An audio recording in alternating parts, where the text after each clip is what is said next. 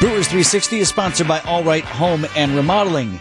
Dominic Cotroneo is our Brewers Extra Innings host. He's on Mountain Time this morning, so be kind. He's up early giving us a little bit of love on this Tuesday. Dom, great to talk to you. Thanks for uh, waking up early and doing the show.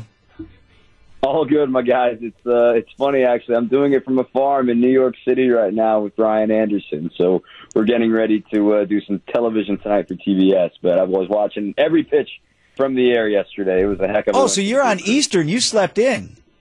Yeah. So oh, you should be thanking me then. Mr. Worldwide. Yeah, right. Holy cow. Good for you.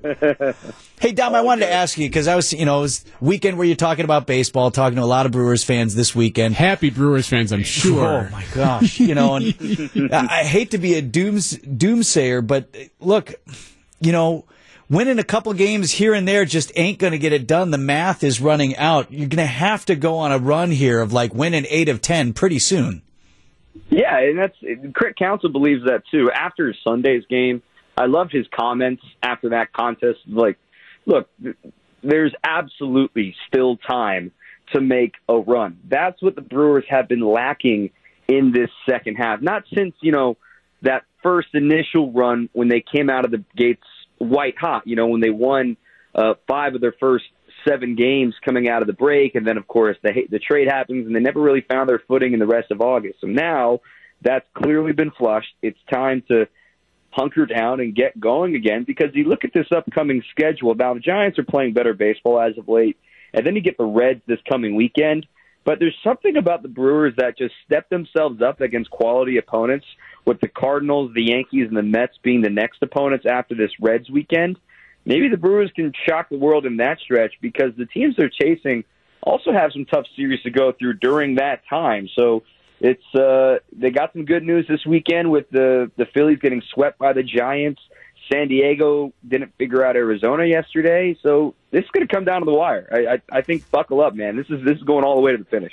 So, Dom, Adam McCalvy of MLB.com, he covers the Brewers about as close as anybody, wrote a really interesting piece uh, in, which he interviewed Lorenzo Cain that was posted yesterday.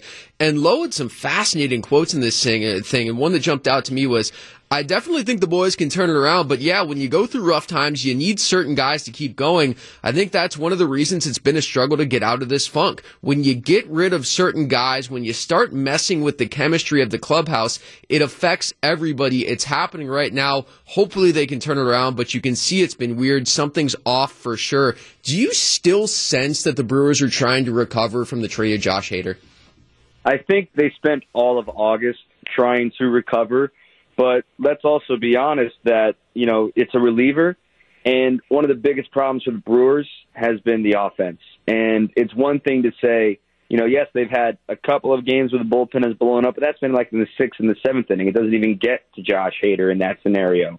So I look at the offense of being the inconsistent one, and that's where you go back to Lo Cain, what he's talked about, the chemistry and the lack of feeling of good stuff. And there's a little bit of a funk, but I look at the, the veterans. Look, Willy Adames has been the captain of this team. He's the heart, the heartbeat of it. He talks to everybody. You know that. Everybody loves the guy. Brent Suter's been a guy that stepped forward with the Pop-A-Shot, trying to get guys more involved.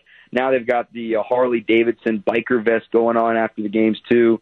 They're they're getting a lot closer in that clubhouse here down the stretch, and that's the kind of stuff you want to read about this time of year, not the when you walk into a clubhouse and it's dead silent and, you know, everyone's on their phones. Oh, there's guys putting, there's doing the Pop-A-Shot. They got a little chippo thing in there. So it's, uh, it's, for a team that's two games back of a playoff spot, they certainly don't act like it these days in the clubhouse, which is exactly what you want to hear about.